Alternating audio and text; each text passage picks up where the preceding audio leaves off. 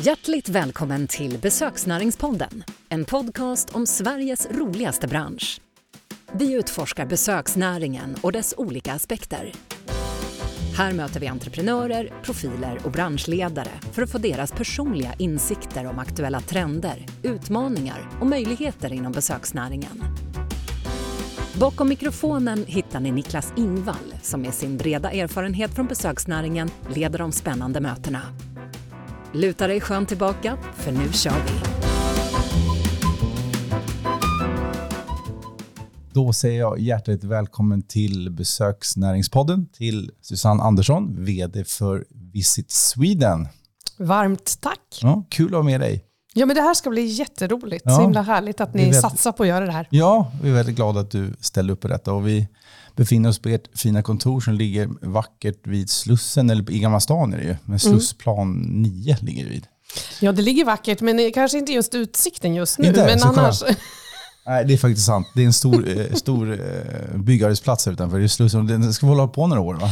ja, men de säger väl 2025, vi får väl se. Ja, men då sitter ni kvar. Eh, Vi sitter kvar i minst två och ett halvt år till. Okej, ja, kanske flyttar ut exakt när det är klart. Ja, jag skulle tro att det kanske blir något sånt. Susanne, eh, jag tänkte vi skulle börja prata om Visit Sweden. Vad är det och sätt det i ett sammanhang? Jo, men Visit Sweden är ju det nationella bolaget som sköter marknadsföringen av landet Sverige. Och då kan man ju ibland säga så här, ja men hur marknadsför man ett land då?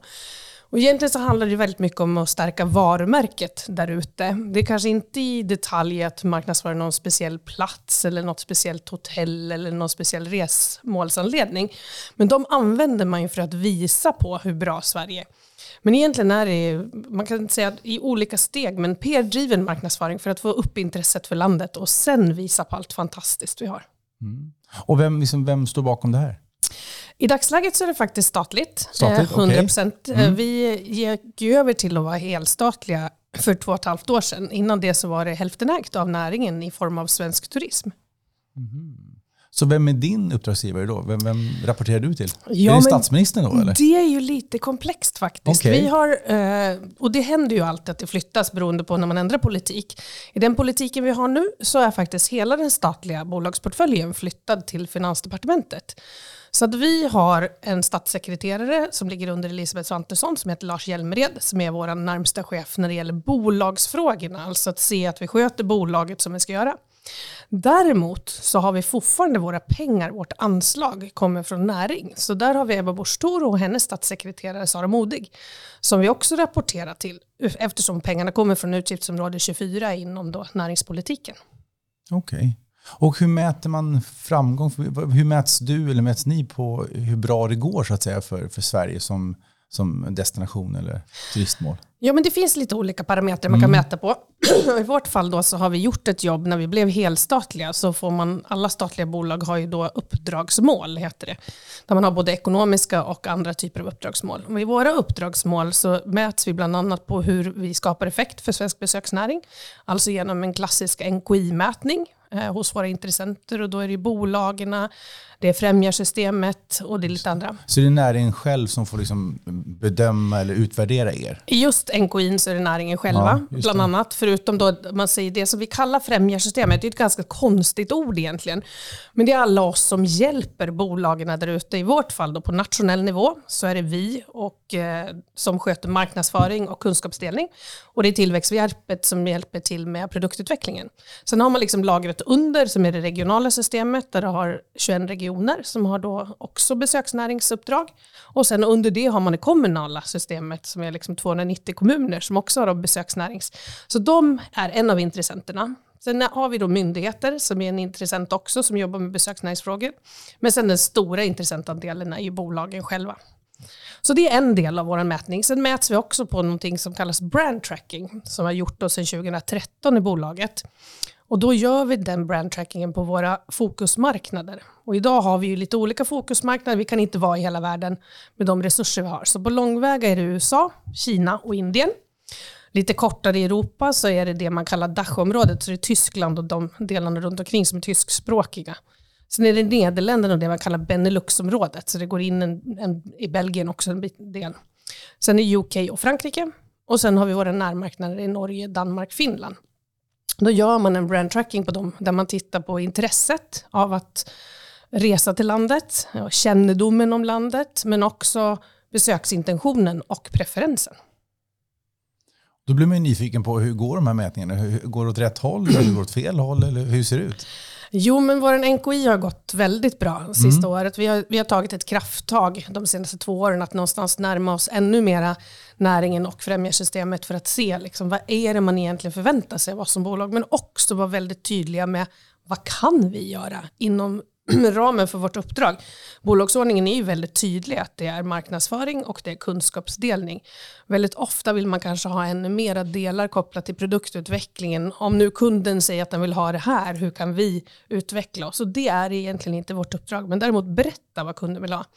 Så NKI har gått fantastiskt. När det gäller brand trackingen så är den precis klar, eh, brand trackingen. Eh, och vi har inte riktigt hunnit utvärdera alla siffror än, så jag kan inte riktigt säga hur exakt det går så, men man kan säga att nästan alla länder, eh, och då jämför vi oss med våra nordiska kollegor eftersom vi är rätt likvärdiga, och med Kanada som också är ett land som är likvärdigt Sverige men som ligger lite längre bort så att man får lite Nästan, alltså, ni benchar mot dem helt enkelt? Vi benchar mm. mot dem och man kan säga att vi, vi ligger bra i förhållande som vi har gjort även tidigare mot de länderna.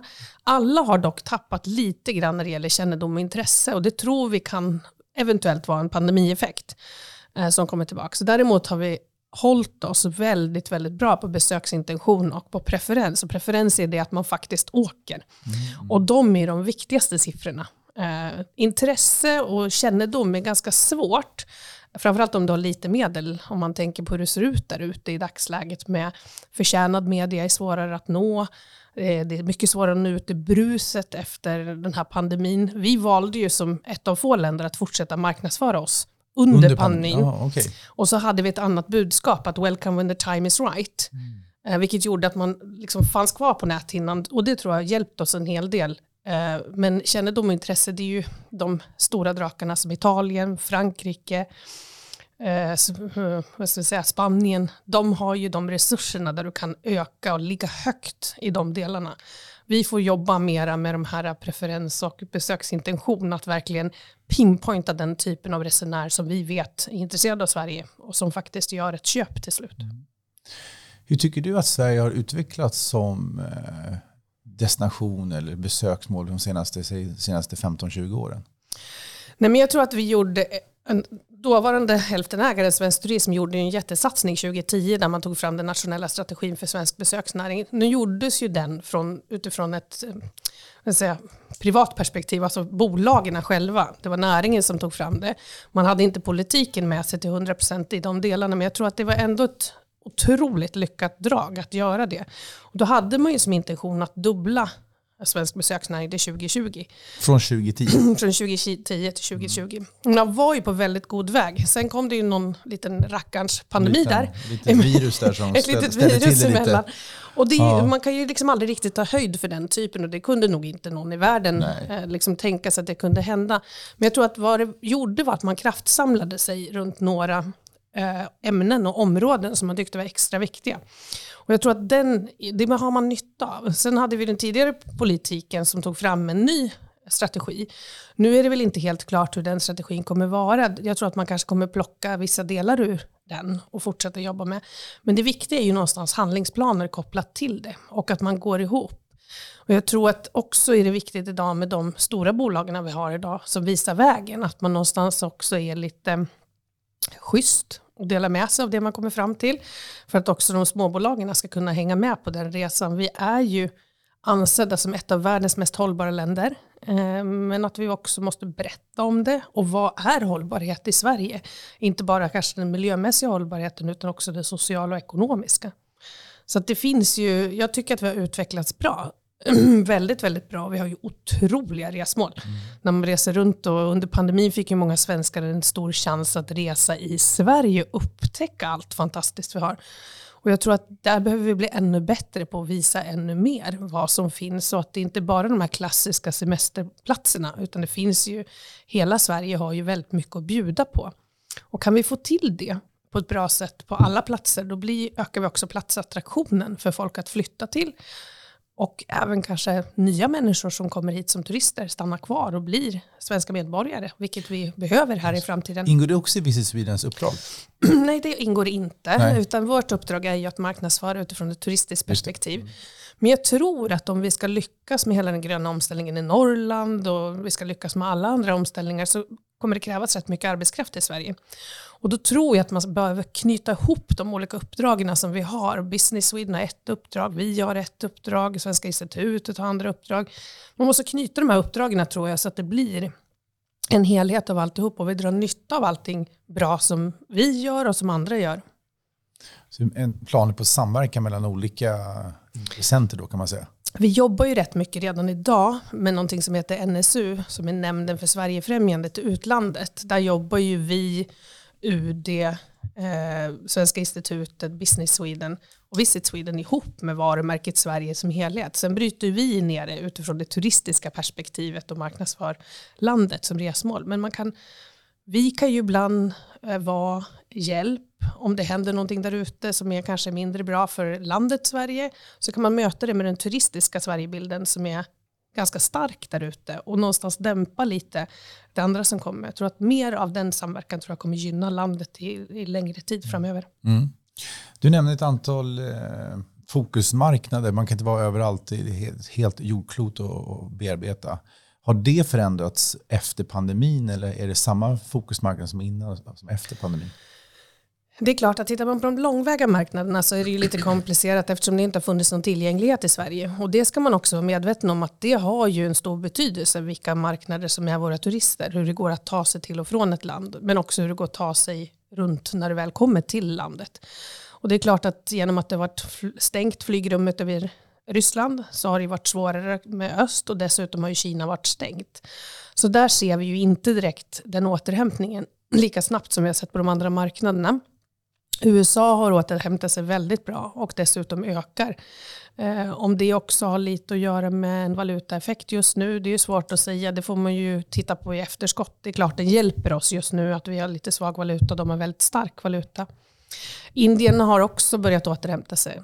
Tittar man på europeiska marknaderna så har det återhämtat sig väldigt bra. Det man kan säga som stort är väl att vårt eh, 2019 som är sista året innan pandemin var ju ett rekordår för svensk turism i Sverige och de internationella gästerna.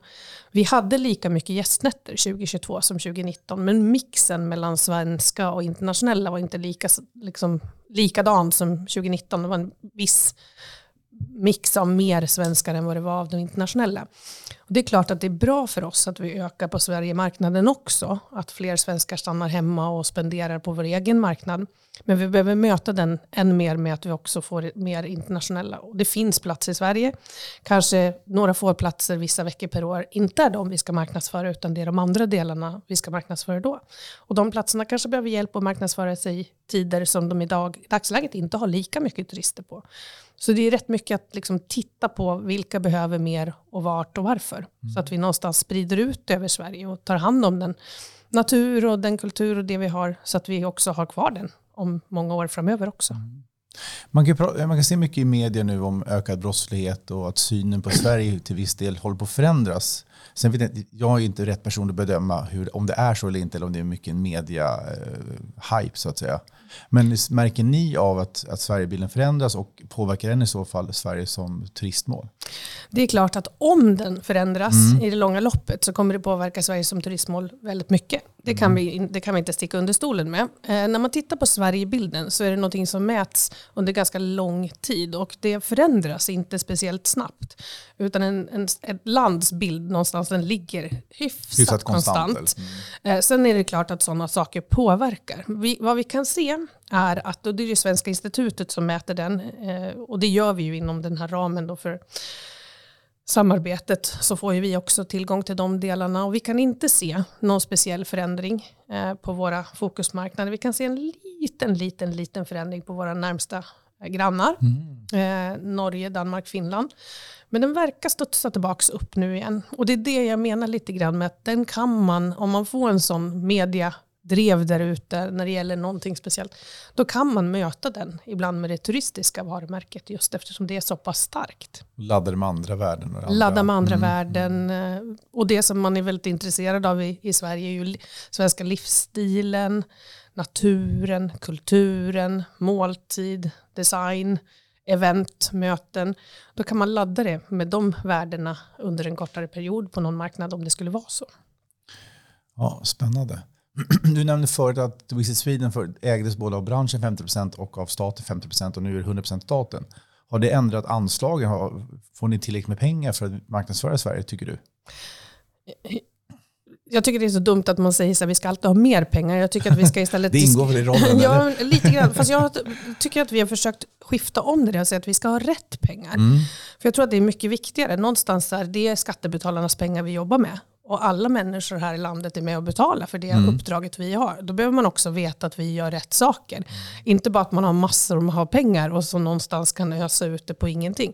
Utan jag tror att det absolut viktigaste är att vi baserar allting vi gör på kunskaper om målgruppen. Och sen väljer vi vad vi ska göra. Men med det sagt så har vi tyvärr för lite medel för att faktiskt kunna göra den stora förändringen som behövs om man ska ta nästa steg och öka det internationella resandet. Men jag tror att vi har haft möjligheten, och sen vi blev helstatliga, och en anledning till att vi blev helstatliga var ju att vi behövde göra en ganska stor omorganisering i, till ett nytt arbetssätt med tanke på den digitala världen vi lever i nu. Och det gjorde att det fanns ingen möjlighet. Den som var ägare från andra sidan, så att säga näringen, det var ju Svensk Turism och det är egentligen en paraplyorganisation och hade inte de resurserna. Och ska staten gå in som hälftenägare med medel så måste man gå in med lika mycket medel som den andra ägaren. Så därför blev det ju att näringen släppte sin andel mot att staten också tog ansvaret att, att ställa om bolaget. Så det har ju gått på en ordentlig omställningsresa de senaste två och en halv åren. Sen är det ju också så att det är ju inte jätteenkelt att gå från halvstatligt till helstatligt över en natt. Det är ganska mycket delar som man behöver fundera kring. Men jag tror i långa loppet så kommer det vara bra för Sverige att vi är helstatliga och att vi nu har ett uppdrag att marknadsföra hela Sverige i alla delar. Eh, det tror jag kommer gynna oss eh, inför framtiden. Men jag tror att man behöver se över på vilken nivå behöver våra anslag ligga på för att vi någonstans både ska kunna accelerera och också plocka nya kunder som kommer till landet. Vi har ju, tittar vi på nordiska kollegorna så är vi de som har minst medel. Eh, och de andra har ganska per capita mycket. eller totalt? Eller? Totalt, totalt, per capita allting. För per capita så är vi ju flest dessutom. Ja, det det. Så att vi har 104,6 i basanslag idag. Och tittar man på Finland så ligger de på, de har euro så de har ungefär 105 också. Men de har ett tilläggsanslag just nu eh, under något år eh, som hjälper dem att komma upp lite. Men de är också ett mindre turistiskt land än vad Sverige är. Danmark har 175 i år tror jag Ja, 175 eller 176 och eh, Norge har 205. Det är fantastiskt att du kan vara siffrorna utan till. Jo, men man måste. det är mitt jobb att kunna det. Ja, verkligen. Och om du fick drömma fritt då och säga så här, men, gå till politikerna och säga men det här skulle jag, eller jag, men vi behöva för att verkligen göra skillnad och verkligen ta nästa steg. Nej, men vi har gjort sådana scenarioplaner för att veta. Och vi har ju haft de senaste två åren har vi haft ett tilläggsanslag på 20 miljoner för att kunna göra Sverige-marknadsföringen inom Sverige, alltså det så kallade svemesteruppdraget. I dagsläget har vi inga extra medel för att kunna göra det, utan det får vi göra inom ramen för de befintliga eh, budgeten vi har. Så vi har väl sagt att kommer man tillbaka på 124,6, ja någonstans då, då för vi en liten så här, tynande tillvaro. Vi fortsätter framåt men vi Tuffar kommer på. inte så. 144, eh, då kommer vi börja kunna gå upp lite grann, accelerera lite. Och runt 164, då kommer vi kunna accelerera på riktigt och ändra besöksintentioner och annat. Så det, det har ju ganska stor betydelse vad man har. Det kan tänkas vara mycket pengar, men tittar man på att 2019 så var exportvärdet för svensk turism 100 miljarder. Så det är ju en ganska viktig fråga någonstans. Och sen i det, i det långa loppet, som jag sa, vi är ju med och påverkar andra delar också med, med platsattraktionen tillsammans med hela det här främjarsystemet med destinationer och partner så är det ju, vi har ett nationellt ansvar, de har ett regionalt ansvar, de har ett kommunalt ansvar. De där måste lira ihop på ett bra sätt. Då kommer det kunna bli riktigt, riktigt bra. Mm. Upptäck din partner för rekrytering i besöksnäringen Growvisit är specialiserade experter och har erfarenhet från alla roller inom branschen och rekryterar både ledande, administrativa, säljande och operativa tjänster. Rekrytering, executive search och interimslösningar kan Growizit på sina fem fingrar. Välkommen till Growizit. Vi rekryterar för besöksnäringen. Bara en nyfiken fråga, hur fungerar det? När får ni reda på hur mycket anslag ni får? Får ni det nu under höstbudgeten då eller eh, får ni det innan? Det här är ju också lite komplext. Då. Man kan säga att det finns en, en, fördel med att man har anslag. Man vet exakt hur mycket pengar man har. Det ändras inte under årets gång. Men däremot är det precis som du säger, man får en, in, en indikation på hur budgeten kommer se ut. Den kommer ju nu i september. Sen beslutas det ju inte för i december. Och är det så att man inte kommer överens om alla delar eller att det finns någon fråga som kanske är lite komplex, då kan det faktiskt försvinna medel. Det har hänt för oss tidigare och då behöver man ju ställa om då väldigt snabbt. Och för alla som har bolag där ute vet man att det går inte så fort att ställa om, så det är rätt komplicerat. Mm. Ja. Eh, ska vi borra lite i hur ni arbetar med, med mm. Sverigebilden och göra Sverige till ett attraktivt resmål. Du nämnde eh, de här regionala destinationsbolagen, alltså Visit Stockholm och Visit Lappland tror jag och och då, redan där så har vi ju en komplexitet i det okay, du sa ja, nu. Berätta. För nu sa du precis en del i det som man kanske ibland inte tror. Det regionala systemet är inte själva destinationerna. Regionerna är regionerna. Så i det fallet så är det Region Stockholm som faktiskt har det regionala. Däremot om man tittar och, Men samarbetar inte ni då? Jo, jo, jo. Vi, vi, jobbar både med regionala och kommunala. kommunala. Men Visit Stockholm exempelvis är ett kommunalt. För det är ju nere på kommunnivå. Så att i exempelvis Stockholm så har du regionsystemet som kanske inte är jättestort i dagsläget och så har du Visit Stockholm som är väldigt stora. Tittar du på Västsvenska exempelvis, där har du TRV som är väldigt stort eh, regionalt bolag, men också Göteborg Company som också är stora. Och i, i Skåne så har du då i Malmö har du destinationsbolaget och sen har du Visit Skåne som är. Så det, hela de där systemen är ju någonting som vi behöver samverka med både på regional och kommunal nivå. Men vi försöker ju i möjligaste mån då knyta samman båda de här systemen så att alla känner sig sedda och hörda. Men också att de jobbar med varandra, vilket de gör på ett fantastiskt sätt. Men också har tagit ännu mera steg nu för att samverka ännu mer. Mm. Och hur, så jag förstår, hur samverkar ni med de här regionala och eh, kommunala? Vi gör det på lite olika sätt. Mm. Vårt uppdrag är ju, är ju, man kan ju säga så här, men det är väl inte så komplext, men det är det lite låter komplext. komplext det är ganska komplext. Ja. Man kan titta på nummer ett så är det ju insikterna. Det är liksom det vi grundar allting på från början.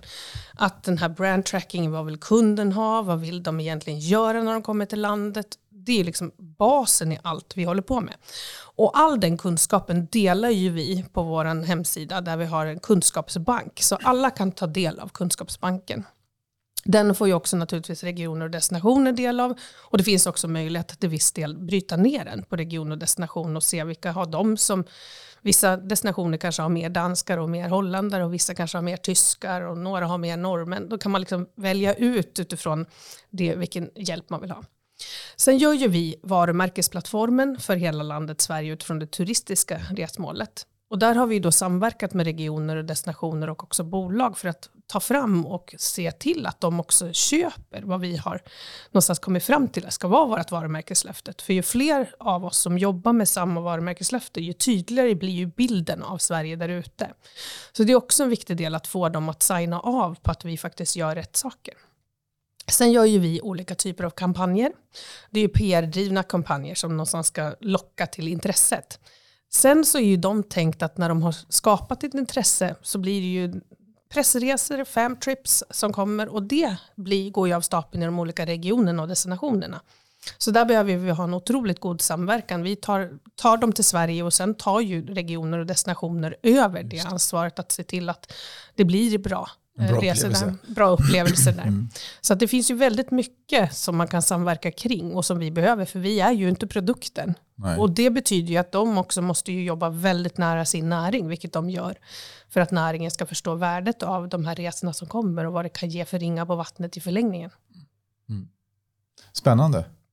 Jag tänkte komma in lite på dig och ditt ledarskap och hur du har hamnat här. Hur länge har du varit vd för Visit Sweden? Ja, men jag har varit vd nu sedan, eh, det är två och ett halvt år, va? den 12 februari. Eh, jag kommer ju egentligen från besöksnäringen från mm. början. Mm. Så jag har ju jobbat hela mitt yrkesverksamma liv med allt inom besöksnäringen egentligen. Från restaurang till event till hotell, mestadels hotell på slutet. Mm. Så då, då var jag, eh, hade jag förmånen att sitta som ordförande i Svensk Turism under några år. Så då satt jag i vår styrelse här. Sen fick jag frågan när vi skulle göra en ganska stor omorganisering om jag hade, eh, ville vara med på den och var den som ledde den. Så då var jag inne under en kortare period som TF eh, och skulle vara med och eh, liksom se över hur vi skulle göra. Och det, vi hade precis blivit helstatliga, var ganska komplexa frågor. Och så gjorde jag det några månader och så, nej jag hann inte klart. För jag trodde att jag skulle vara klar. Så då förlängde vi.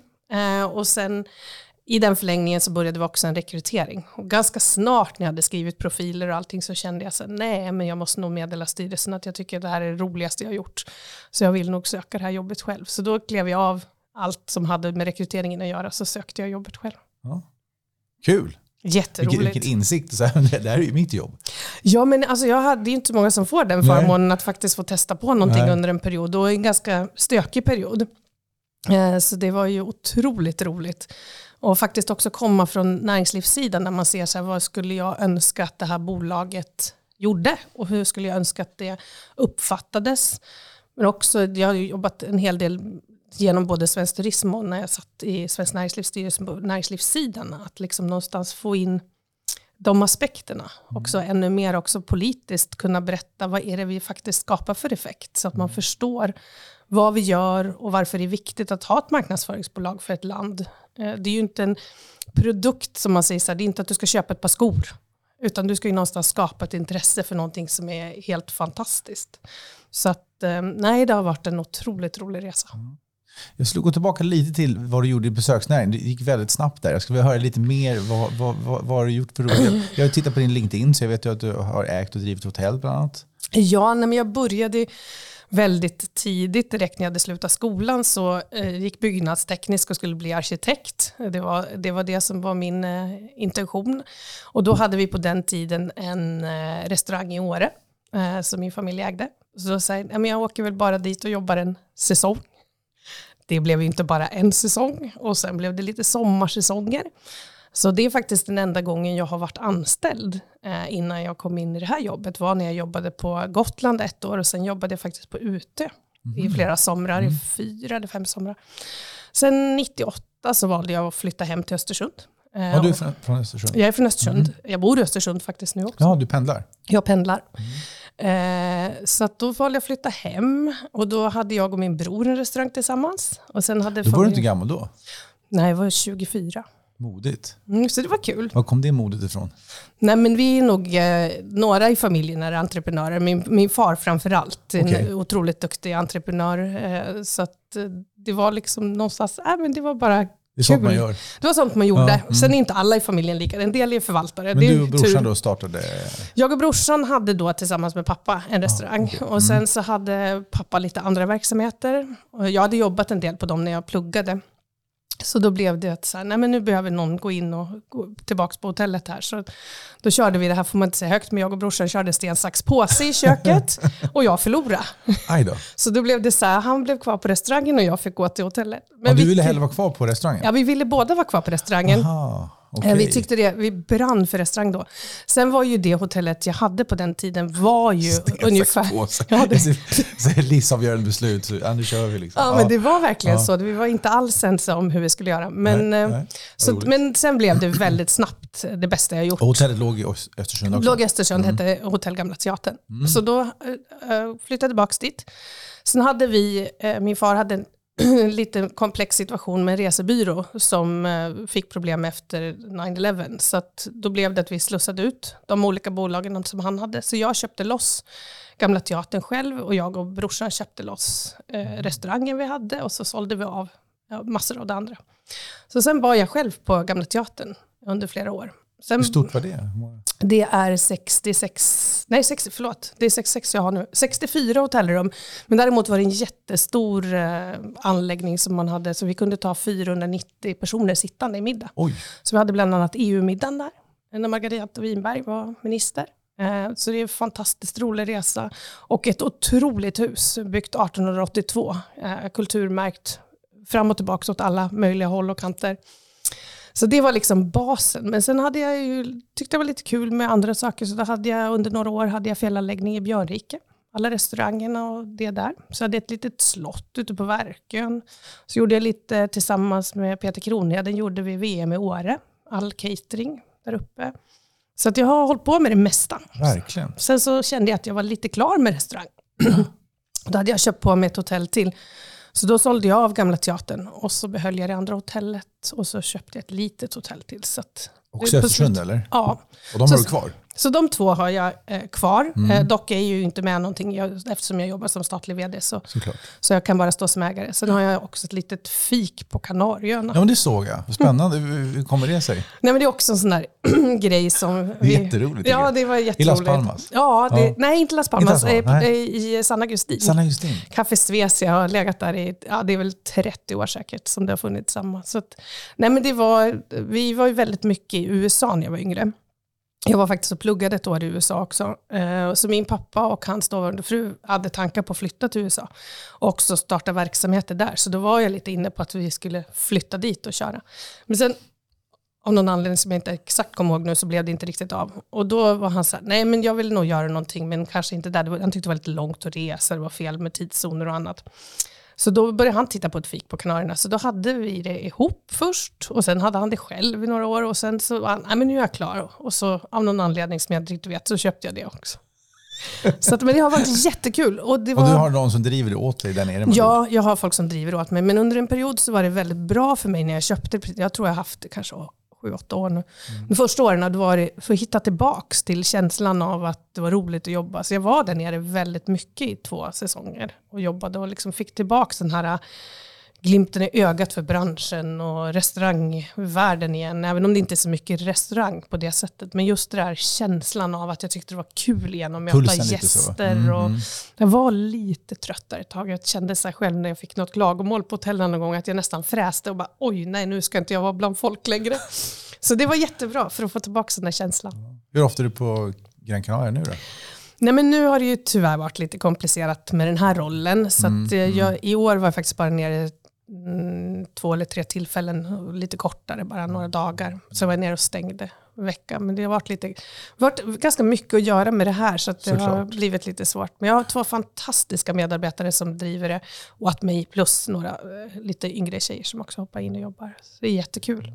Man blir ju lite nyfiken det här, gå från, som jag hör, en väldigt driven entreprenör med verksamheter som säljs och de köps och det utvecklas och avvecklas och det är liksom full fart till att bli vd för ett statligt bolag. Alltså, hur har den eh, personen personligen för dig resan varit, den omställningen?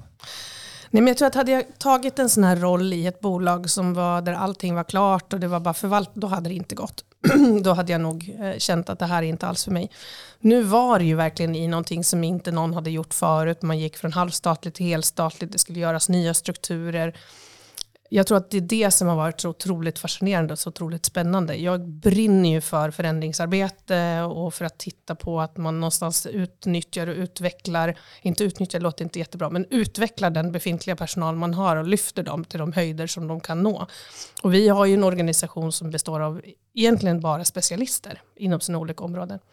Och jag tycker det har varit en eh, otrolig resa att få göra tillsammans. Sen att också då få jobba med det som jag brinner för, besöksnäringen. Och att någonstans se till att vi skapar det vi ska skapa med skattebetalarnas pengar åt näringen tillsammans med näringen. Det är också någonting som har varit otroligt fascinerande. Så jag tror att jag är nog bra på den här platsen så länge som vi gör så mycket förändringsarbete som vi gör. Och det händer ju så mycket med, inom marknadsföring. Och, så det kommer säkert vara ett tag till. Men när vi kommer till en förvaltande roll, då är det nog kanske jag som lämnar över till någon som är duktig på att förvalta på ett bättre sätt. Hur skulle du beskriva ditt ledarskap och hur du leder Visit Sweden?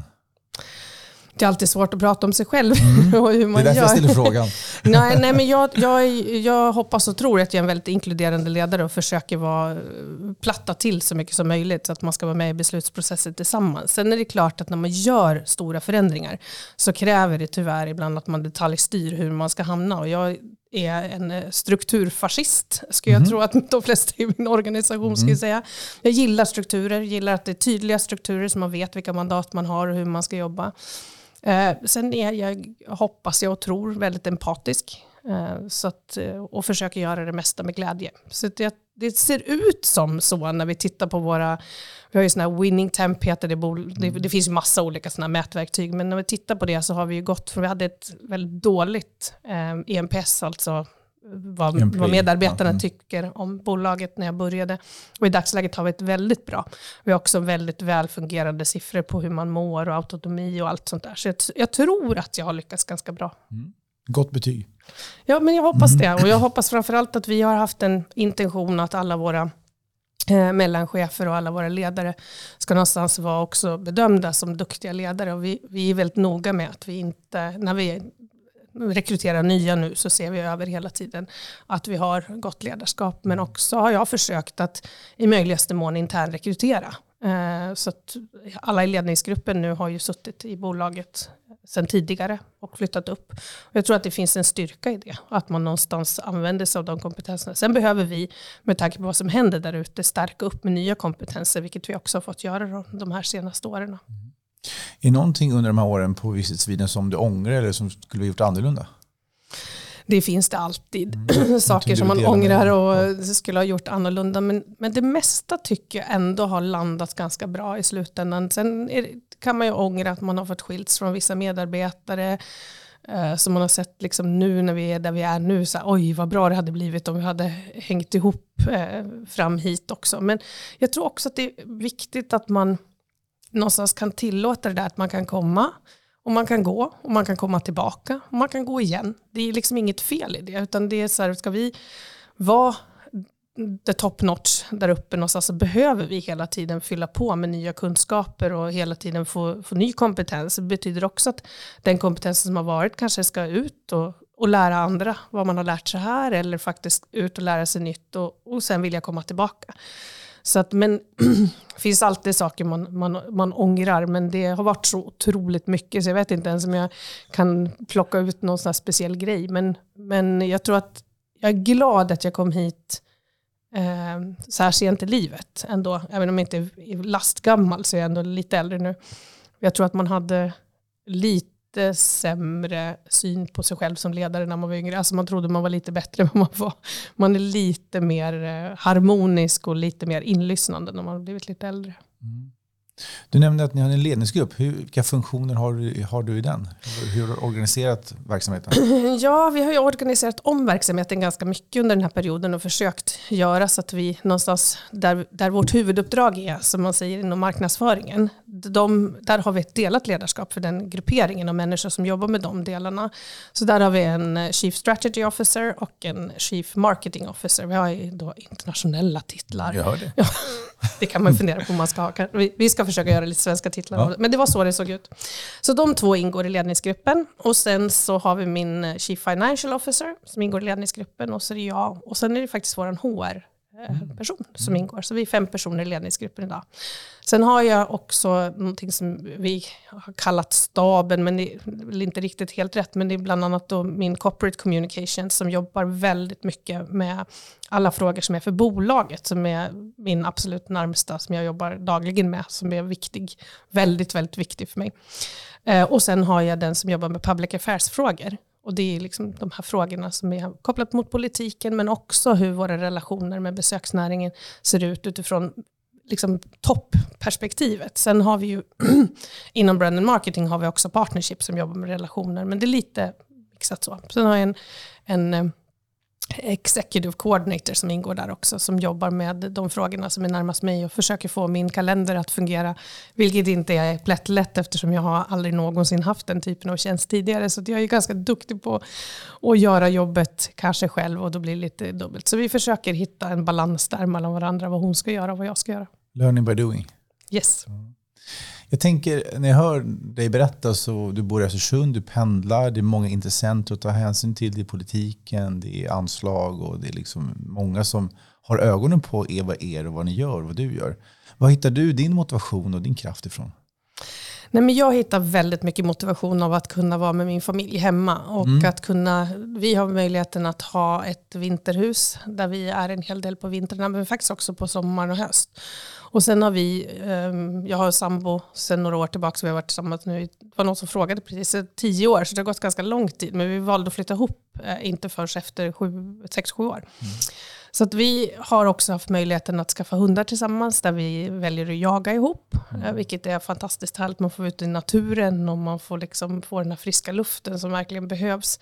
Så att det är den här just tiden man har med familjen. Sen är det väl blivit alldeles för lite tid med, med kompisar och annat de senaste två och ett halvt åren. Så det ska jag försöka. Så du har fått prioritera bort det lite eller? Ja men det har varit. Det, det är ju svårt när man säger, nu har jag möjligheten att ha boende här nere också. Mm. Uh, och jag har kompisar här nere som man försöker, men då blir det också den där balansgången. Jag åker ner för att jobba men jag har tid att umgås med mina kompisar medan då sambon får vara hemma och ta hand om hundar och hus och sådär. Så det, man försöker prioritera att ta sig hem så ofta det går. Mm.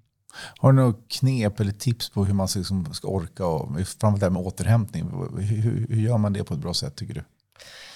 Jag vet inte om jag är rätt person att fråga. Nej, okay. jag, har nog, jag har alltid jobbat väldigt mycket. Eh, tycker om att jobba mycket och tror att det liksom, eh, jag får en drivkraft i att jag ser att det går bra eh, det man gör i jobbet. Så det har varit ett sätt för återhämtning för mig. Men sen tror jag också att försöka hitta tid till att, om du gillar att träna, Träna, mm. om du gillar att göra något annat, gör det. Eh, och att lära sig att inte prioritera bort det. Att försöka verkligen, ja, men har jag bokat en tjejhelg så ska det vara en tjejhelg. Eh, och det tror jag är jätteviktigt. Men sen också, jag är värdelös på att prata telefon. Aha. Alltså helt värdelös. På vilket sätt är man Nej, men alltså, jag, jag gillar inte att prata telefon. Okay, Nej, jag, jag, tycker bara att det är tråkigt. Okay, ja. På riktigt tråkigt. Sådär, så att jag, jag är dålig på att hålla... Första gången jag hör någon säga det, men okej. Okay. Ja, nej, men alltså jag är, nej, men, och du kan fråga mina närmaste vänner, de bara så här, det Sms som, funkar men inte ringa? Sms, skriva chatt, vad som helst. Allt är bättre än att prata i telefon. Okay. Och det där blir ju lite komplext när man då reser så mycket som jag gör. För man behöver ju någonstans försöka upprätthålla det där och prata i telefon. Så jag försöker de få gånger jag kör bil ner, då försöker jag prata i telefon. För då gör jag i alla fall någonting annat samtidigt. Men jag är bättre live. Okay, ja, det. så, att, ja, så jag försöker att prioritera så att det blir några live-träffar istället. Många av de kompisar jag har, det är ju så här, det märks inte att man kanske inte har pratat på en månad när man väl träffas. Men, mycket att ta igen då. Ja, men så jag skulle säga att eh, det är ett dilemma att jag inte tycker om att prata i telefon. Spännande. Eh, vad skulle du säga är ditt livs största framgång? Oj. Eh, eh, privat är det väl alltid sitt barn. Jag har en dotter. Dotter ja. Ja, tar studenten eh, på fredag. Oh, Känns helt galet. Ja. Eh, det är väl den största framgången så. Eh, sen tycker jag min absolut största framgång tror jag är den resan jag gjorde med Gamla Teatern. För det var så, jag var så himla ung mm. när jag gjorde det. Och då kanske ledarskapet inte var på topp. Eh, ska villigt erkännas. På sätt var det inte på topp? Nej, men jag tror att man hade en bild av att man nog kunde mycket mer än vad man kunde. Och man var dålig kanske på att ta till sig. Eh, sen har jag förmånen att än idag faktiskt vara var referens till flera av de som jobbade då. Så någonting bra gjorde jag kanske. Men jag tror att när man ser tillbaka på det så hade jag önskat att man hade lite mer kunskap. Sen måste jag säga den här resan vi har gjort här tillsammans med, med bolaget. Men det är ju inte någonting, ingen av de här framgångsfaktorerna man gör är ju egentligen du själv. Du gör ju ingenting själv, du behöver ju alla eh, som hjälp för att det ska bli riktigt bra. Men eh, jag är väldigt stolt över den resan vi gjorde med Gamla Teatern. Och jag är väldigt, väldigt stolt över den resan vi gjort med det här bolaget. Mm. Kul. Har du haft några stora motgångar i livet? Ja, men det har jag haft. Eh, jag tror väl alla har haft motgångar. Jag eh, gifte mig väldigt tidigt med far till min, till min dotter. Det var väl en motgång att det inte höll. Eh, och att det kom andra saker emellan. Men det, det är ju livet någonstans. Men det är klart det var jobbigt. Det är alltid jobbigt att, att vara ensamstående och jobba som jag jobbade då. Eh, med en tvååring. Det var ju inte optimalt på något sätt. Men på något sätt så lyckas man ju. Bra. Det går ju ändå någonstans. Sen har jag haft turen, peppar peppar, inte ha sådär fantastiskt mycket motgångar eh, som andra människor kanske kan råka ut för. Ibland tycker jag det man märker det när man har någon kompis som råkar ut för något. Så är det precis som att det kommer ett löpband med massa andra saker mm. också. Uh, så jag har, tack god gud, varit förskonad från speciellt mycket motgångar. Utan det har varit ganska enkelt liv. Även om det naturligtvis varit, pandemin var ju fruktansvärd. Alltså att, att stå med bolag där man, Östersund var ju också är ju en stark evenemangsstad. Eh, så att vi gick ju lika hårt som det blev i Stockholm, Göteborg, Malmö gick det ju över en natt. Vi hade ju ett stort evenemang den dagen det slog till mm så att mhm. säga. Så vi gick ju från fulla hus till tomma hus på en dag. Eh, och att se alla de fantastiska medarbetarna som man har liksom fått knyta an sig, att bara säga så här, nej jag är ledsen men vi måste skiljas här. Nu var vi ganska snabba att skiljas åt, eh, så att alla mina anställda fick jobb innan det började bli sådär kaosartat på, på jobbmarknaden. Men det var ju tuffa tider. Alltså man, man var ju psykolog och, man, och framförallt för en själv också. Liksom att se att det man har byggt upp i hela sitt liv rasar runt omkring dig. Och vad finns det för hjälp att få? Och, och nej, ingen alls från början. Och sen till att det börjar komma lite. Och någonstans försöka hålla huvudet kallt och sköta alla de ekonomiska bitarna som var otroligt komplexa i den tiden. Så det var en otroligt nyttig resa, mm. måste jag säga. Även om jag inte skulle vilja göra om den. Vad tar du med dig från den tiden? Vilka lärdomar drog du av det? Nej, men jag tar väl med mig eh, framförallt vad glad jag var att jag hade hållit på så många år så att våra bolag orkade eh, hålla ut. Det var ju liksom den största, så här, hur länge klarar vi innan det rasar? och sen också att inte ta någonting för givet längre utan att hela tiden någonstans våga se det där otänkbara som kan komma. Eh, den är nog den största lärdomen tror jag. Mm. Mm. Ja, det var en hemsk tid, hela den här coronaperioden. Ja, men det var ju så mycket annat också. Det var ju liksom, och egentligen kunde du aldrig slappna av och känna riktigt det du skulle vilja känna. För att du var tvungen att känna det liksom så mycket för dina medarbetare och så mycket för kommer vi överleva och så mycket ekonomiskt. Och det var liksom, och, man såg då att jag hade heller inte speciellt mycket lån men ändå det lilla man hade var, var bankerna liksom fick så här, åh, panik mm. över, över besöksnäringen och vad, vad ska man göra. Det, här, det var tuffa tider, mm. jättetufft. Och jag tror att också det kommer ju ta ett tag innan man återhämtar sig från det där. Utifrån att väldigt många har ju tömt sina balansräkningar Eh, och någonstans behöver du fylla upp nu innan du kan göra de här eh, Investeringar, stora investeringarna mm, igen. Och det är ju också komplicerat. Om vi nu ska titta på det uppdraget vi har här, att marknadsföra, så är ju risken att vi kan hamna efter eh, där ute. För att andra kanske snabbare återhämtar sig eller hade bättre stöd eller bättre så. Nu kom det ändå stöd som någonstans hjälpte väldigt mycket på vägen. Det ser man ju när man ser hur många som klarade sig. Mm. Jag tänker vi börjar avrunda, börjar närma oss slutet av det här samtalet. jag tänkte sista fråga jag skulle vilja ställa till dig. Hur, vad är det som definierar ett framgångsrikt ledarskap tycker du? Nej, men jag tror att det är verkligen att försöka se individerna eh, och se vilken typ av individer du har. Det är klart att det är annorlunda att driva ett hotell med x antal personer som, som jobbar mot ett samma mål, att det ska fylla hotellet och det ska vara bra service och sånt, kontra att vara ett marknadsföringsbolag där ute med 52 specialister. Men jag tror att i grunden så är det samma sak att leda människor, att någonstans våga se. Och eh, det som vi pratar jättemycket om, att våga kunna göra fel och att det inte är en katastrof. Utan av fel lär vi oss någonting. Sen behöver vi kanske bli lite mer eh, vågade att våga göra fel. Men vi är lite så här statligt och man säger åh hjälp. Eh, och det är klart man ska inte göra fel, fel, fel. Men, men några testgrejer behöver man mm, göra för att mm. se så här, var det där bra? Var det dåligt? Var det, och, och att då våga vara så pass starka i sin tro på sina medarbetare att det går att göra det och man ska känna att man landar mjukt. Det ska vara högt i tak men det ska också vara mjukt när man landar. Mm. Det får bli de avslutande orden. Mm. Ett stort tack till Susanne Andersson, vd för Visit Sweden och ett stort tack till er som har lyssnat och vi hörs snart igen. Tack. Tack så mycket.